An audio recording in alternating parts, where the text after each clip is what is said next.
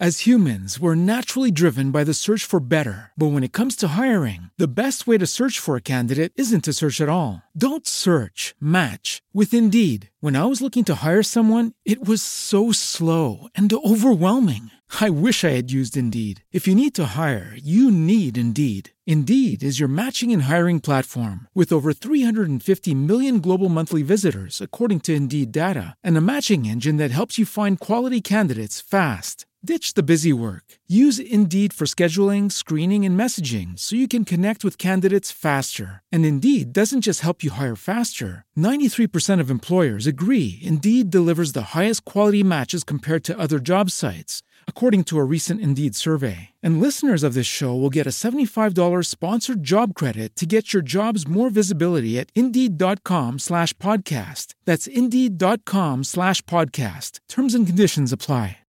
Lucky Land Casino asking people what's the weirdest place you've gotten lucky? Lucky? In line at the deli, I guess? Aha, in my dentist's office. More than once, actually. Do I have to say? Yes, you do. In the car before my kids' PTA meeting. Really? Yes. Excuse me, what's the weirdest place you've gotten lucky? I never win and tell. Well, there you have it. You can get lucky anywhere playing at LuckyLandSlots.com. Play for free right now. Are you feeling lucky? No purchase necessary. Void where prohibited by law. 18 plus. Terms and conditions apply. See website for details.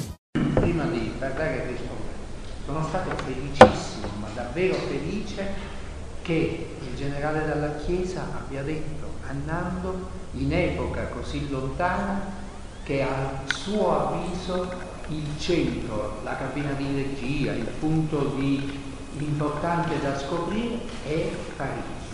Era questa sedicente scuola di lingue e qui la parola sedicente la confermo, non per, per le Rosse che allora questa è, la parola sedicente per le Brigate Rosse era una cosa anteriore al 74-75, c'era ancora eh, all'inizio sì, dalla sinistra, dal Partito Comunista venne questa parola, forse tentarono di separare se stessi, le loro frange estremiste dal, da questo movimento.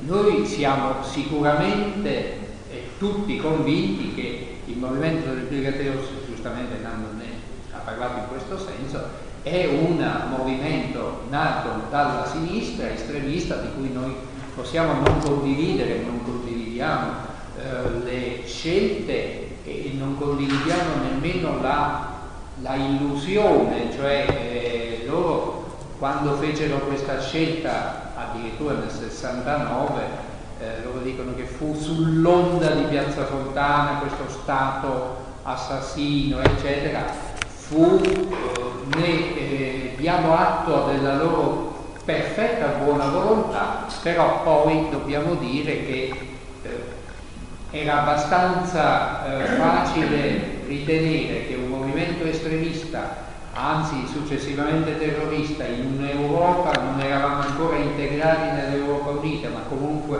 in un paese del primo mondo, anche se adesso siamo gli ultimi, ma siamo sempre gli ultimi del primo mondo, era, era una follia. Quindi chi di loro e la stragrande maggioranza era in buona fede, ha sbagliato, ha sbagliato in buona fede, ma ha sbagliato. Non era pensabile né una rivoluzione né eh, una, un aiuto alla, alla, sinistra più avanzata. Oh, ecco, io però voglio tornare a questo che mi pare un punto estremamente importante. Io sono convinto, fermamente convinto, e nel libro ho fatto, ho, fatto un capitolo dedicato all'Iperion, però vi dico, non per fare pubblicità a un altro libro, che sta per uscire un altro libro a più mani, nel quale io torno a eh, parlare dell'Iperion perché sono sempre più convinto che quella è la cabina di regia, quello è il centro dei veri vertici Brigata Rossa. E poi ne parliamo un attimo, adesso rispondo un po' alle domande, ma ecco questa conferma che mi viene dal generale, che evidentemente qualche informazione giustamente la doveva avere, mi ha definitivamente convinto in questo fatto, ma vi dico, eh, adesso ve ne parlo e vi eh, spiego anche alcune cose che non leggete in questo libro, che, non, che sono in quest'altro libro che uscirà a breve con la Caos, si chiama la, il sequestro del il sequestro eh, non me lo ricordo, vi confesso.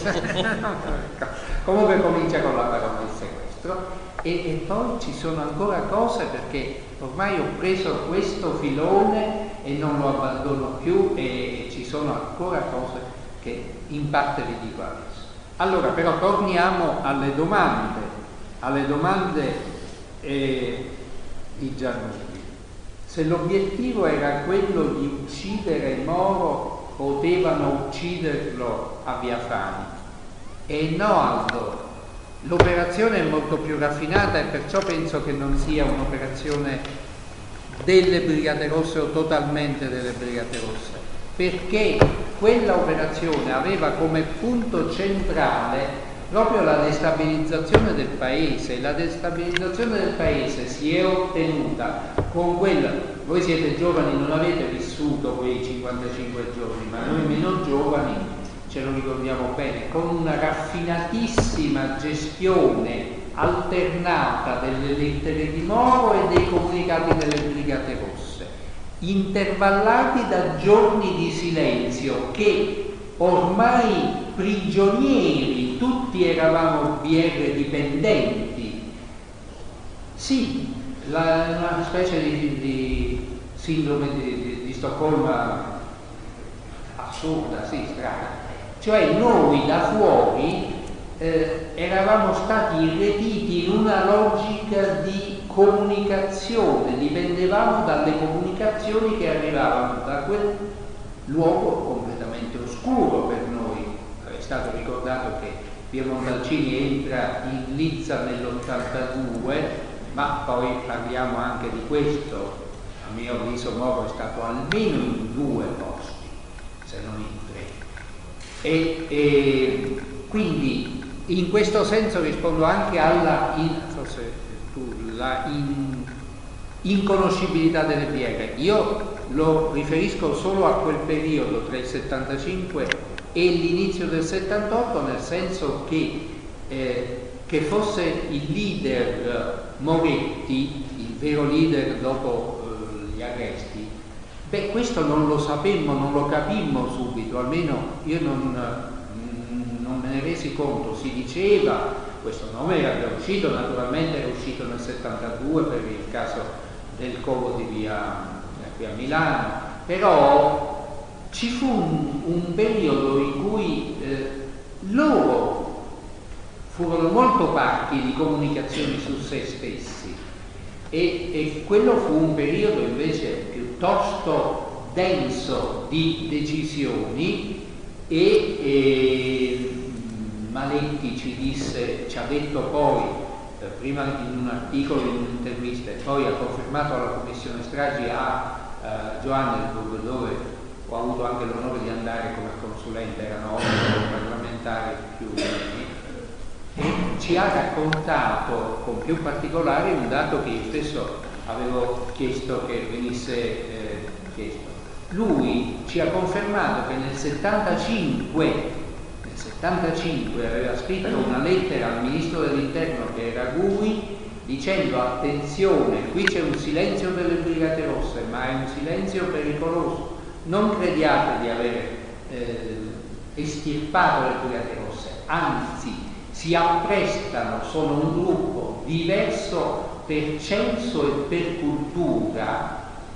E qui probabilmente Maletti si riferiva all'autonomia, perché se no diversi per censo e per cultura è un po' eccessivo per Moretti che si appresta ad uccidere e a sparare alle gambe, quindi una conoscenza abbastanza, anzi molto, molto alta del fenomeno che era in corso in quel 75. Nel 75 non ci sono eventi gravi, eh, le Brigate Rosse cominceranno nel 76 con Coco e la scorta, la prima uccisione durissima eravamo in campagna elettorale nel 76, quella di, eh, poi dette una forte avanzata al Partito Comunista. Ecco, quindi oh, Maletti poi ci ha aggiunto a voce, questo è un punto che resta, sì, ci fu una riunione, parteciparono anche il capo del servizio, anche Umberto Federico D'Amato, lo stesso, lo stesso ministro, però poi non, non mi risulta che siano state prese iniziative. Tra l'altro poi a novembre lui fu allontanato e quindi eh, non ha più notizie. Ecco, ma torniamo un attimo a Parigi perché se no, avevo, avevo, lasciato Parigi per eh, completare il discorso. Allora Aldo, questa è, è, la vera strategia che differenzia le Brigate Rosse da altri, ah, le Brigate Rosse per Moro, da altri eh, attentati. Il vero atto di destabilizzazione non è l'uccisione di Moro, lo potevano uccidere davanti alla chiesa dove andava quasi tutti i giorni, eh, sapevano anche qual era il giorno in cui il nipotino non lo accompagnava, quindi potevano scegliere quel giorno ucciderlo lì, lo potevano uccidere in tanti altri posti perché adesso c'è un maggiore controllo, ma allora in piazza del Parlamento c'era un, un parcheggio, un garage, diciamo la verità, come disse Moravia giustamente, piazza del Parlamento e piazza, piazza Colonna erano due garage pieni di macchine Ecco, non ci voleva nulla, lui passava senza scopo. Io personalmente l'ho trovato in un cinema alle mie spalle, io ero solo, lui era solo alle mie spalle. La sala semivuota, quindi poteva arrivare una persona, sparare.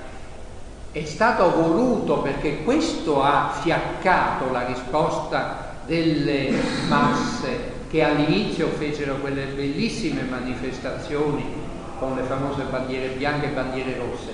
Ma in realtà eh, nel corso del sequestro entrò in quello che quello che non era stato, che non erano riusciti a fare le stragi, cioè le stragi secondo la teoria, secondo la quale alcuni sociologi stranieri ipotizzavano che continuare a fare le stragi e nel contempo non arrestare nessuno dei responsabili della precedente.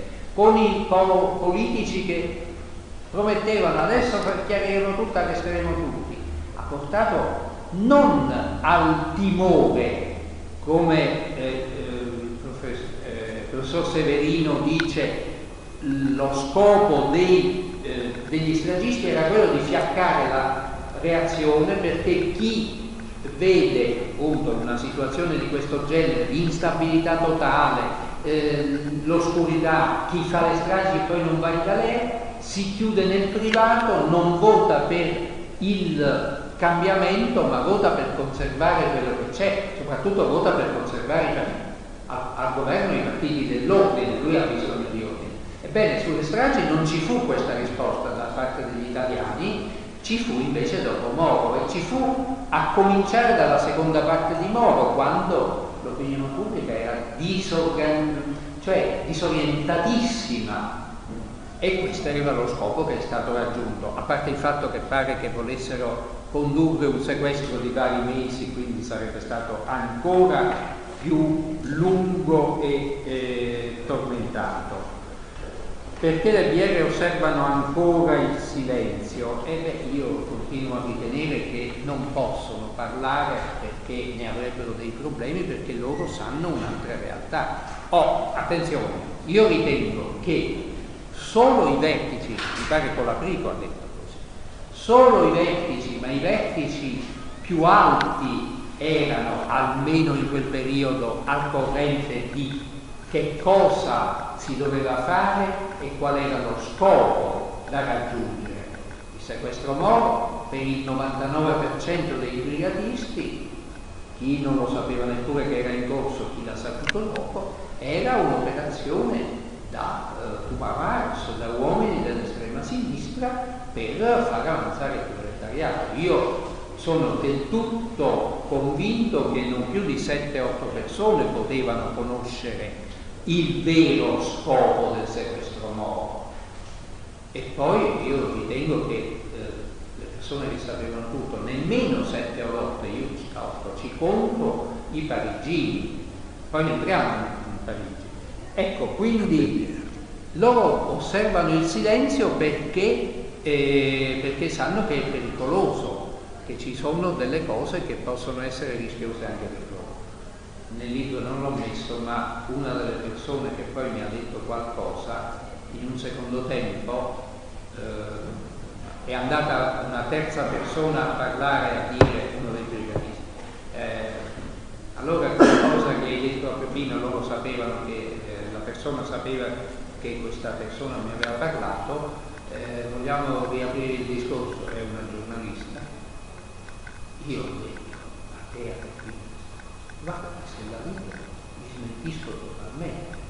Ora solo una persona intimidita negli anni 90 può fare una figura di questo genere. Posto che anche mia moglie era presente perché si era stabilito con questo brigatista un rapporto, quindi eravamo a casa del brigatista e c'era, c'erano le mogli. Tra l'altro ho notato che qualcosa che lui mi disse negli anni 90 lo diceva quando le mogli erano già andate a dormire e quando io dissi, esposi più o meno quello che adesso dopo 20 anni ho esposto nel libro, là molti mi dissero, perfino se fosse vero questo e se tu, se un giorno fosse confermato, io il giorno stesso mi sparerei. Io mi sono voltato verso il marito io no. Quindi c'è un livello di accesso anche interno alle famiglie. Quindi sono d'accordissimo con Colabrico, non è eh, Lei crede che Moro abbia barattato? Certo, ma ha barattato una cosa, non Moro, eh, Moretti, esattamente. Moretti ha barattato, questa è la teoria in primis di Pellegrino, ma io che con molte cose non sono in accordo con Pellegrino, questa penso di sì.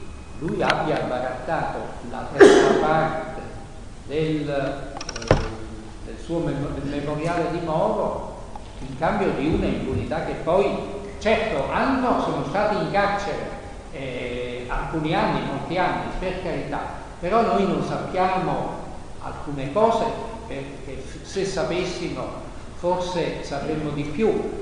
Sica ha pazienza, voi dite pazienza non è un testimone attendibile, però sì, però pazienza aveva un registratore e quando lo scriverà nel, negli interrogatori e nel libro eh, che ha scritto dirà forse conservo ancora la registrazione, quindi un messaggio a Sica, stai attento, non mi smentire.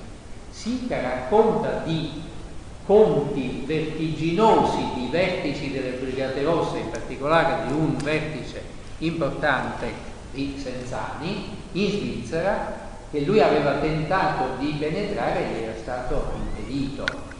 Quindi si può anche eh, contrabbandare un certo numero di anni. E poi le leggi italiane negli ultimi anni sono diventate sempre più generose, non solo per i brigatisti, certamente, ma diciamo la verità, ormai sono tutti fuori e molti da tempo. Mentre negli anni 70 Paolo Maurizio Ferrari che non ha, e anche lo stesso Franceschini che non hanno tolto un capello a nessuno, hanno fatto 20-25 anni, molti degli uomini di Biafani hanno fatto meno di 25 anni, molto meno, hanno cominciato a uscire la domenica, no, sapete tutti i vantaggi, peraltro che sono eh, patrimonio diciamo di tutte le persone che vanno in carcere. Però ecco c'è stata questa possibilità. Quindi come è possibile che abbia scontato? Beh, un ergastolo, anticamente si scontava l'ergastolo fino alla fine, de, ancora 20 anni fa mi pare che c'erano persone che erano dentro da 42 anni Adesso, eh, adesso c'è solo Vinci Guerra che non vuole uscire lui, ma le leggi permetterebbero di eh, farlo uscire. Torniamo un attimo a, a, a, Parigi. Ecco, eh, però devo stringere, fino a che ora ci, quando ci cacciano qui? Eh? Alle due? Ah, no, no, non vi lascio, non vi, non vi, non vi affliggo fino alle due, però un attimo possiamo. Allora, parto da un caso particolare e poi andiamo. In contatto con, eh, anzitutto, i contatti con l'Hyperion li tenevano sempre i capi, Moretti prima e, e Senzani dopo. Poi c'erano, c'erano un paio di giornalisti che conoscevano il francese ed era indispensabile che partecipassero perché eh, Moretti e Senzani, specie Moretti, non, non conosceva il francese. Ma non è che ogni brigatista poteva andare all'Iberion e entrare in contatto con altre persone. Ecco, quindi c'è un filtro che vale per queste persone, per il, anche il medio livello delle Brigate Rosse.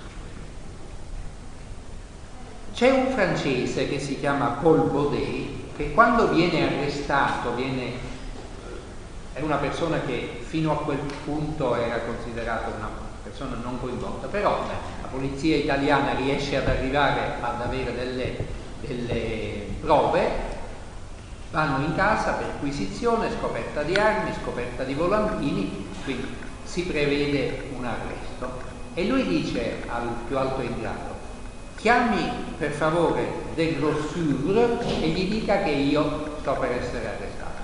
De Grossure è una figura eccezionalmente interessante. Può essere fatto un paragone con Umberto Federico D'Amato. De Grossure era capo della segreteria o, o il massimo consigliere di Mitterrand, ma era un uomo che aveva un potere immenso, un uomo riservato, che poi cadrà in disgrazia nella seconda metà degli anni Ottanta, però conserverà un, una segretaria, un, un'automobile, alcune stanze all'Eliseo, fino a un giorno del 92, lui era lì di sera, eh, si è sentita un, un, colpo di pistola, è stato trovato riverso, era morto. Ma fino al giorno prima aveva incontrato McFarlane, eh, i vertici del, del National Security Council statunitense, anche quando era in disgrazia. E quel giorno era stato invitato da un ministro africano a cena e lui alle 19.30, l'appuntamento era per le 20.30, aveva mandato un mazzo di fiori alla moglie di questo ministro africano con un biglietto di ringraziamento, confermo per le 20.30, la ringrazio. E alle 8.50 si è suicidato. È un po' strana come come suicidio eh? e, e comunque ufficialmente lui si è suicidato.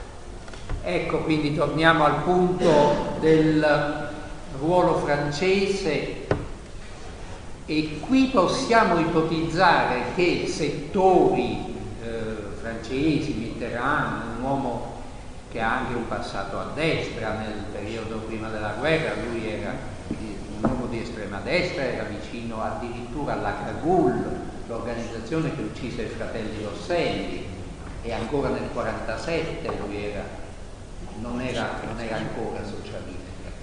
E comunque c'è un legittimo desiderio del socialismo internazionale, quindi per carità è un'altra cosa, non, non la leghiamo alle Brigate Rosse, di depotenziare Democrazia Cristiana e eh, Partito Comunista per creare un partito socialdemocratico, cosa che poi è quello che è avvenuto in questi anni.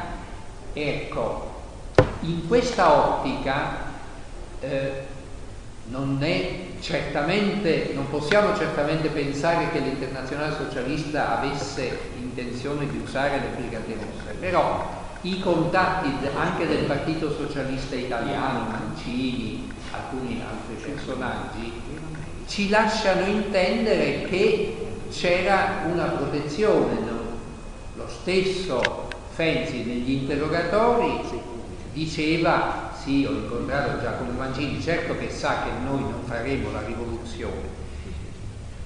E quindi c'è un disegno internazionale o comunque nazionale di un settore che poi è quello che no, ha tentato di non far uccidere Moro perché la destabilizzazione era il lungo sequestro, non l'uccisione di Moro. Non a caso si battono per eh, la non uccisione di Moro Faranda, cioè le persone che erano in contatto con Pace e Iverno, i quali a loro volta erano in contatto con i socialisti.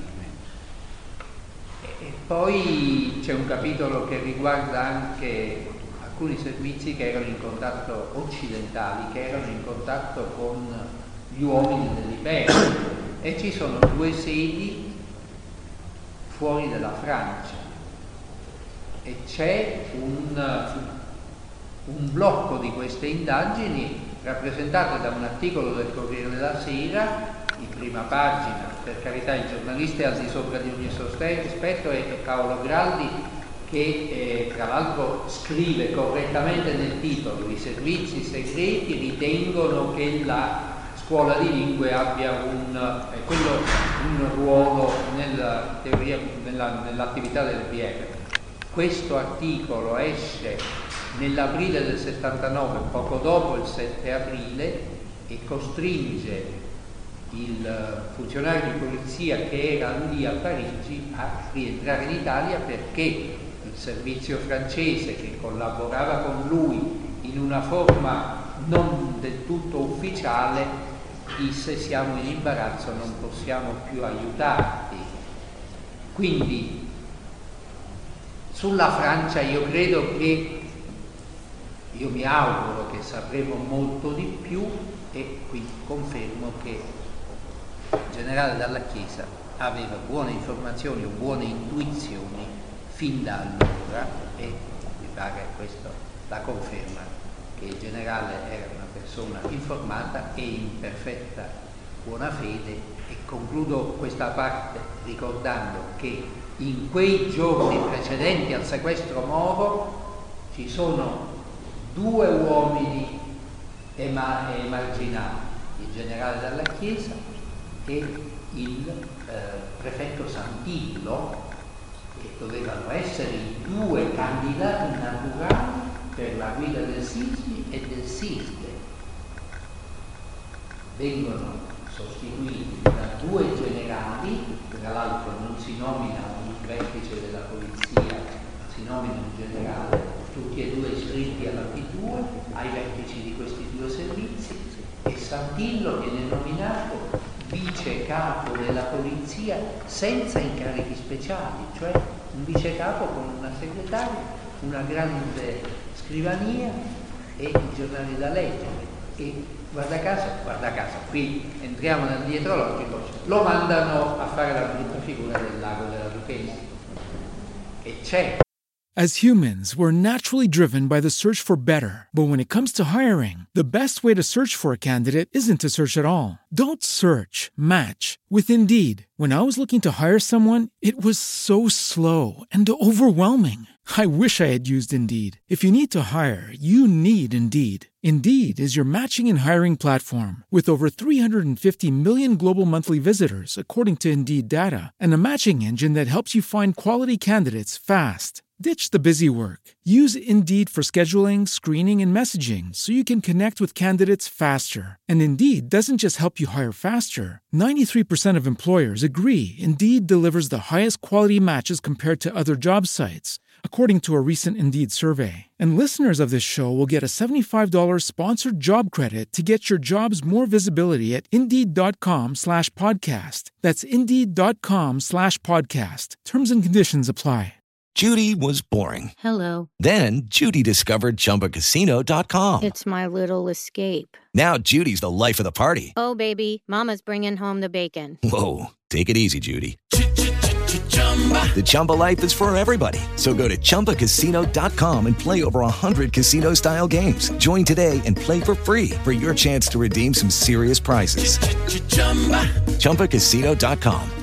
No purchase necessary. Void where prohibited by law. 18 plus terms and conditions apply. See website for details. Un generale, un colonnello, un generale che, che era vicinissimo al generale della Chiesa, che alla fine si offre e viene accettato e il generale Niccolò Bozzo viene accettato nel pool, ma lui ha detto anche in commissione E la mattina io stavo lì, ma non mi davano incarichi. A un certo punto ho cominciato nel pomeriggio a andare al cinema perché vedevo che non ero messo a corrente di nulla, non mi, non mi hanno utilizzato. Quindi ecco, come sono state condotte le indagini? Il generale della Chiesa per due volte è stato chiamato dopo che le frittate sono state fatte, dopo il sequestro di Sossi e dopo il sequestro di Moro. Beh, li chiamavano tutti e tre, eh, poi anche Maretti, poco utilizzato e poi allontanato. Quindi sono tre o quattro persone in grado di combattere il terrorismo che vengono emarginate sia nel periodo del sequestro Moro sia in altri periodi. Se ci sono altre, giusto Lega allora, io mi scuso perché sono arrivato tardi magari adesso faccio delle domande, sono già state poste, però in sostanza ne avevo due. Una sulla figura di Igor Markovic, perché io ho letto un libro del, Pellegrino, il misterioso intermediario, in cui si pongono delle domande su questa figura di cui si era discusso anche in commissione, appunto del compositore russo e del fatto che Moro potesse essere stato tenuto anche a Palazzo Gaetani, anche perché logisticamente via Gaetani, fa Bottega Scure, Piazza del Gesù e Palazzo Gaetani, Markovic era un ufficiale di collegamento nella seconda guerra mondiale con i servizi americani, i russi che promise di salvare anche il quello di Casale di Firenze. La seconda domanda,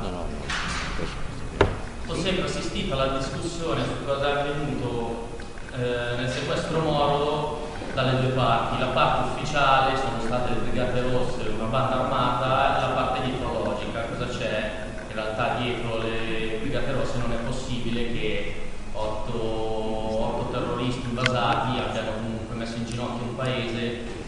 Secondo me questa parte, sebbene la parte dietrologica, sebbene ci siano delle esagerazioni, eh, fa parte di un disegno che è abbastanza facile cogliere, nel senso noi abbiamo una banda armata all'inizio degli anni 70, quella di Lucio Franceschini e la Cagol, nata fra i numerosi grupuscoli della sinistra, extraparlamentare sinistra.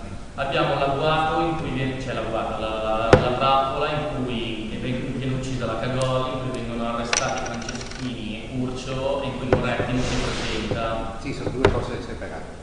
La Cacolle viene uccisa in un posto, Franceschini e Curcio vengono uccisi l'anno prima a Pinerolo. Eh, sì, appunto. Curcio, Frances- Curcio Franceschini vengono arrestati a Pinerolo nel settembre 74.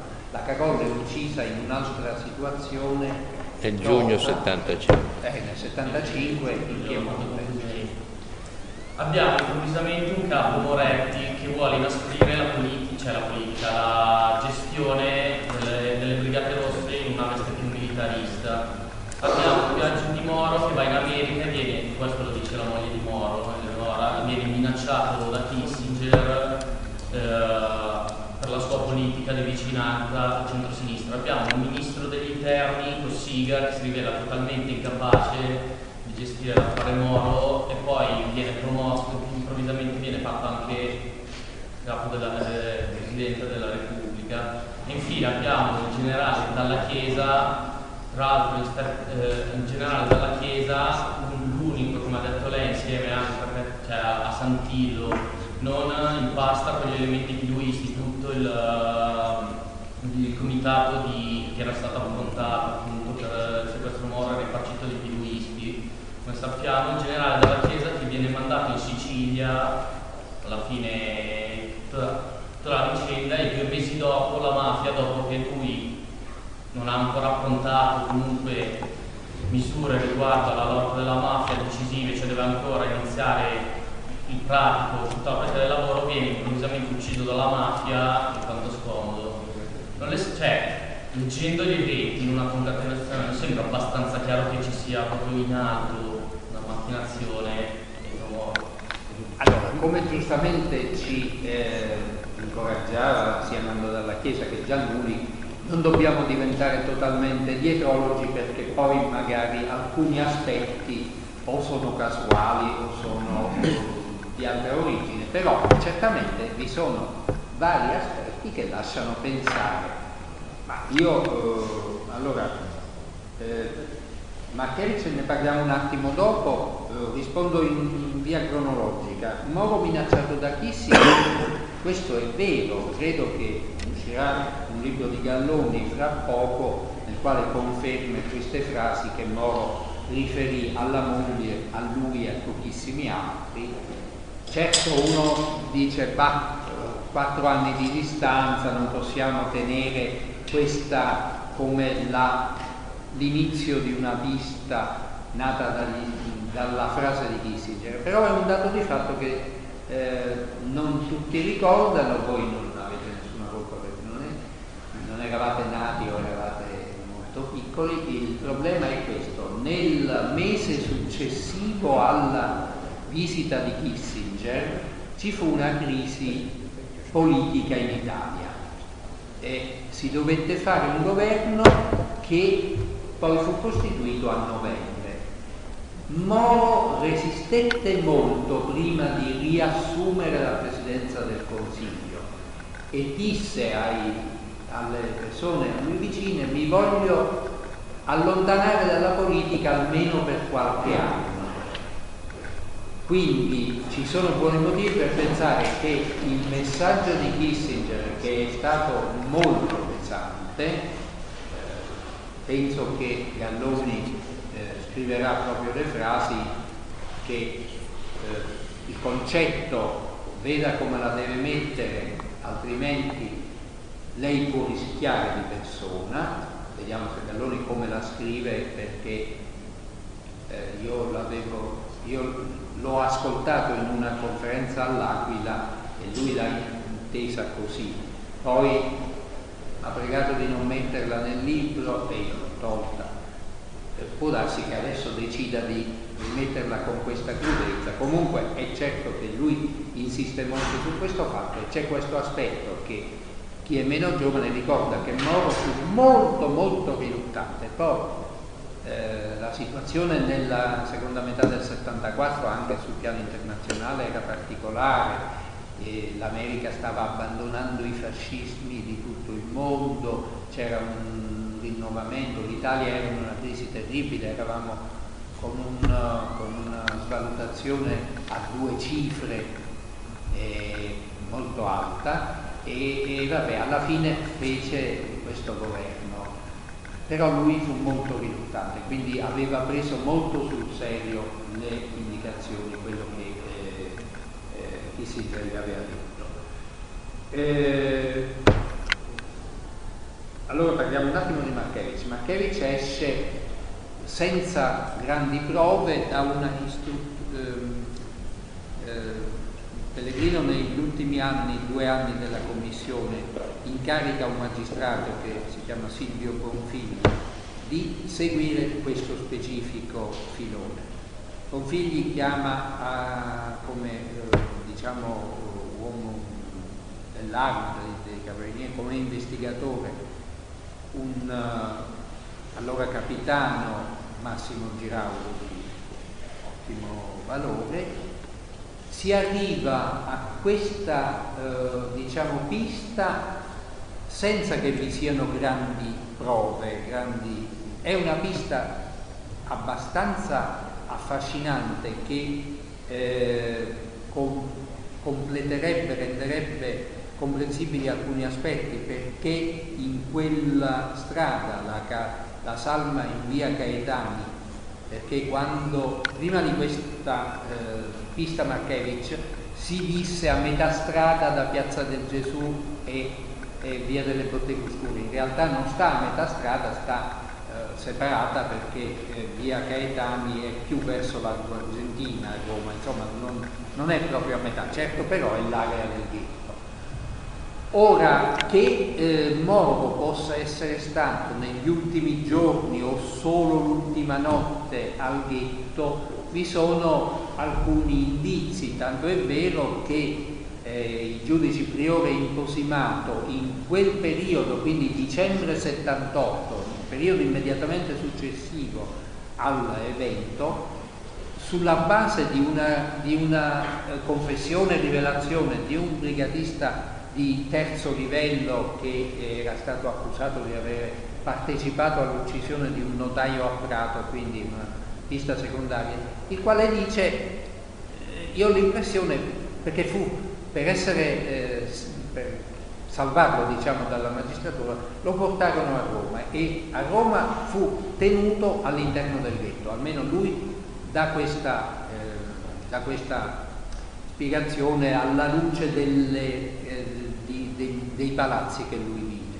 Ma ci sono altri due dati che portano a, in, a indicare il ghetto come molto importante, dati che noi non conoscevamo, abbiamo conosciuto in un secondo tempo il capo del raggruppamento centri di controspionaggio di Roma, che è come dire, considerato il terzo uomo del Sismi, eh, che si chiamava colonnello poi generale Cogliandro, aveva mosso i, i centri di controspionaggio, quindi una struttura molto molto riservata.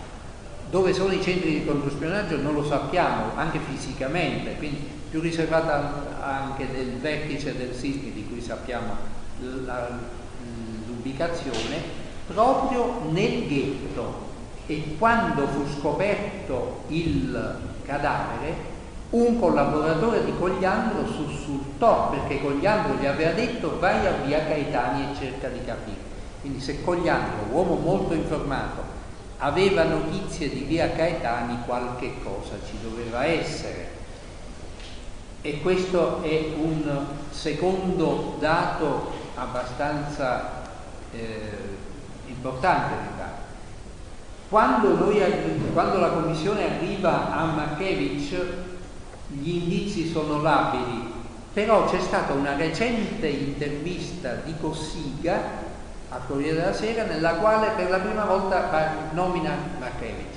Cioè Markevich non è stato mai avallato fino a quel giorno dall'entourage politico e eh, le indagini poi la Commissione concluse i suoi lavori per fine mandato, per fine legislatura, nel 2001 eh, era quella la data finale, era già durata 12 anni la Commissione, quindi 14 anni, quindi tantissimi.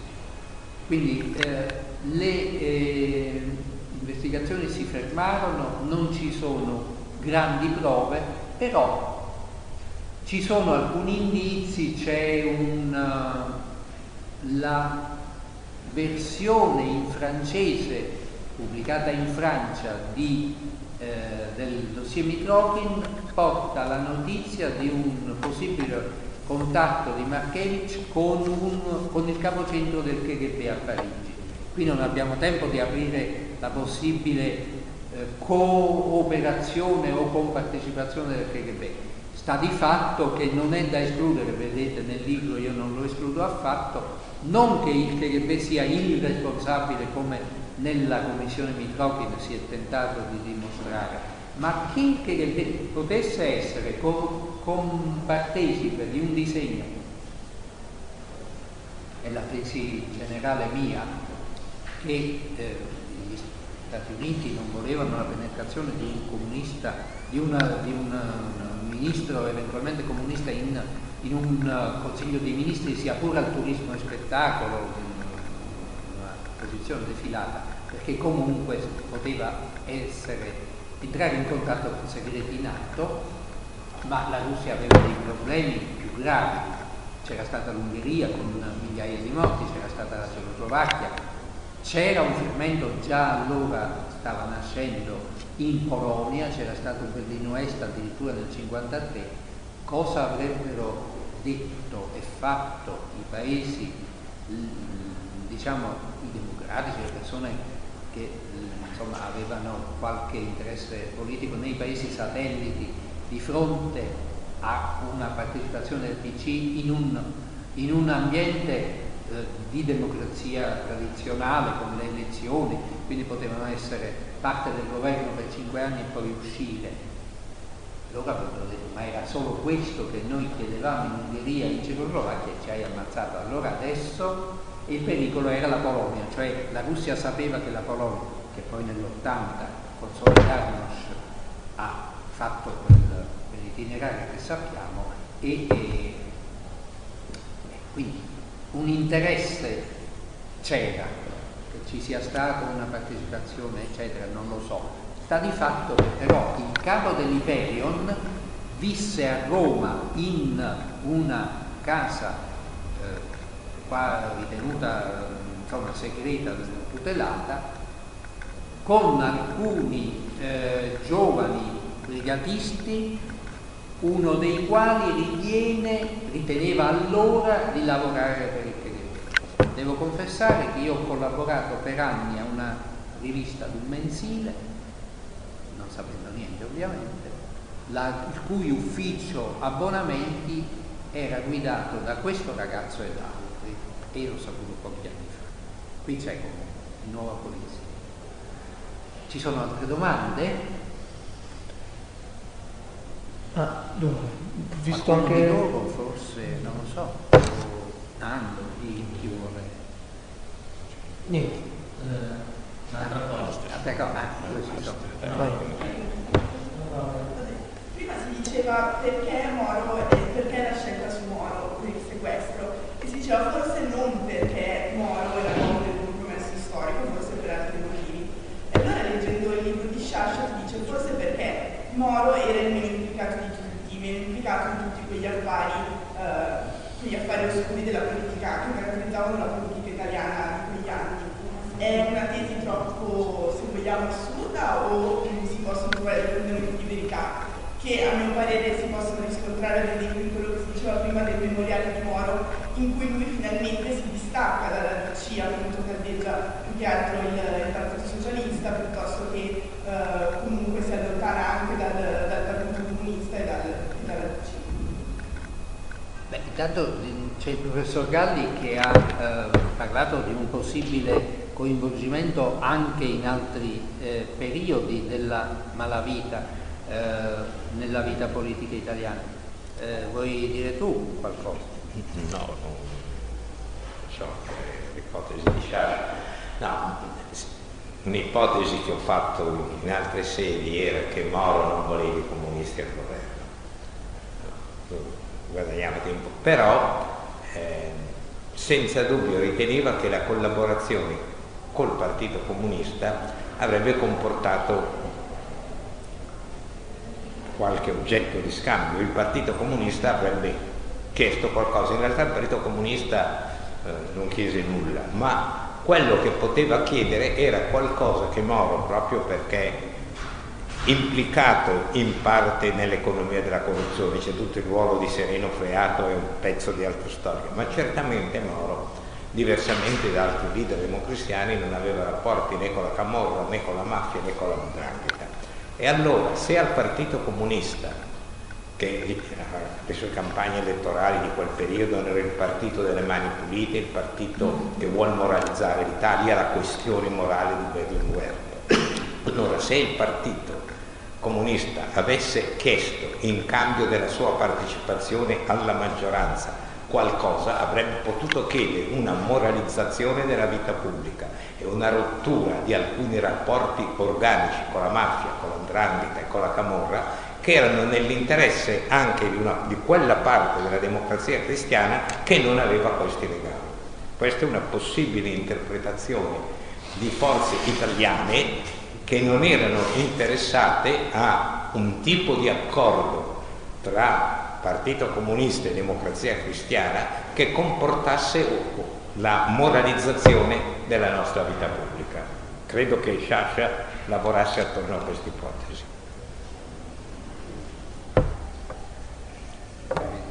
No, sì, poi la ragazza sul memoriale.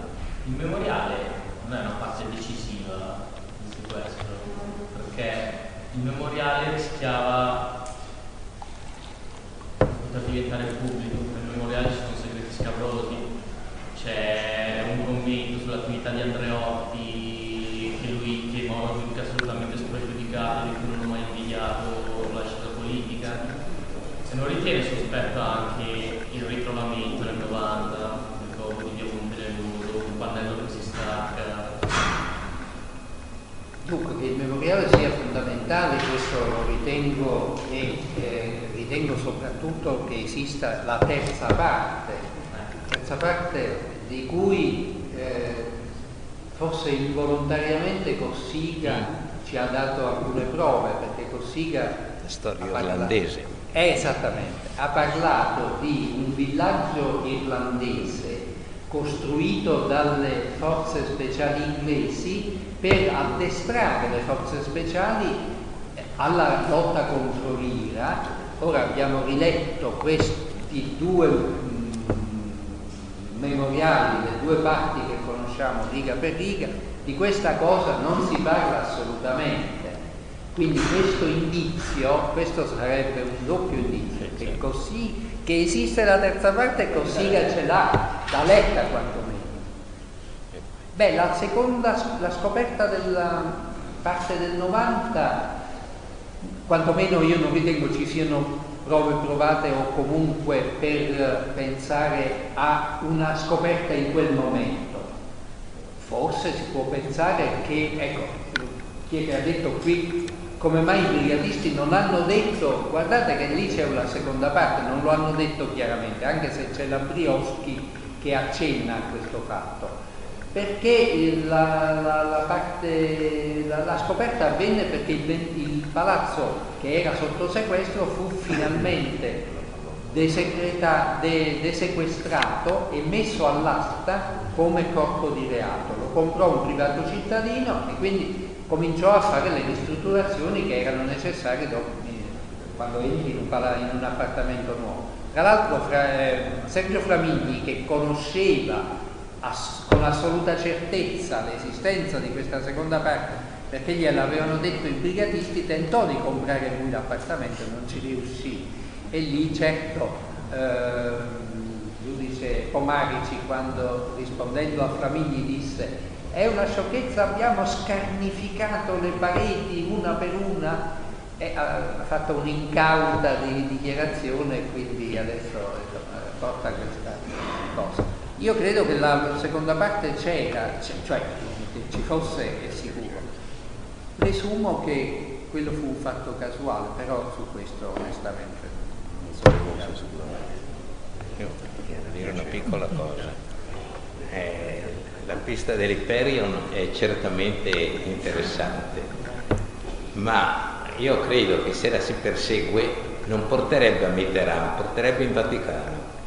Ah, per Marco, allora dici... No, eh, non, è, non, è, mai stato chiarito. Insomma, l'abbé Pierre è quello che ha permesso, d'accordo con i servizi, l'insediamento di Hyperion a Parigi Vabbè, Pierre è legato alla parte conservatrice e cattolica della resistenza e in un determinato momento, per ragioni tuttora inspiegabili, insistette perché Papa Wojtyla ricevesse Corrado Simeoni.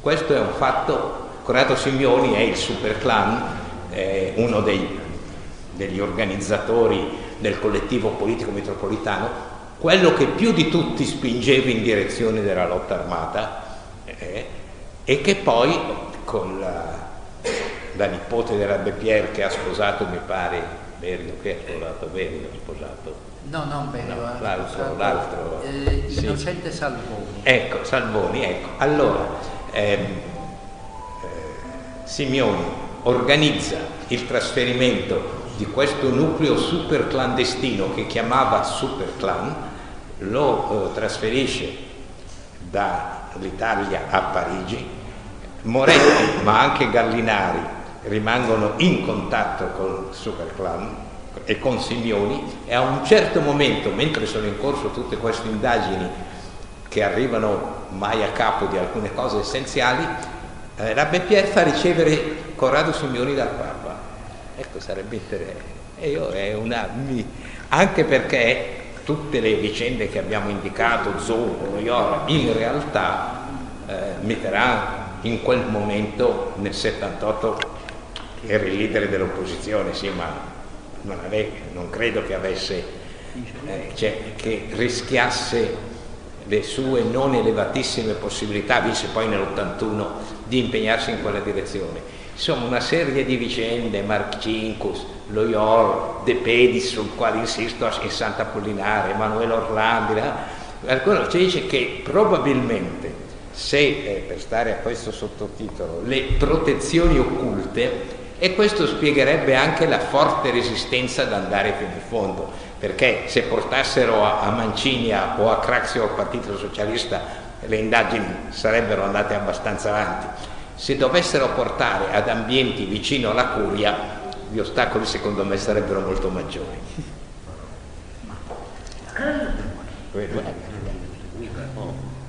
Come?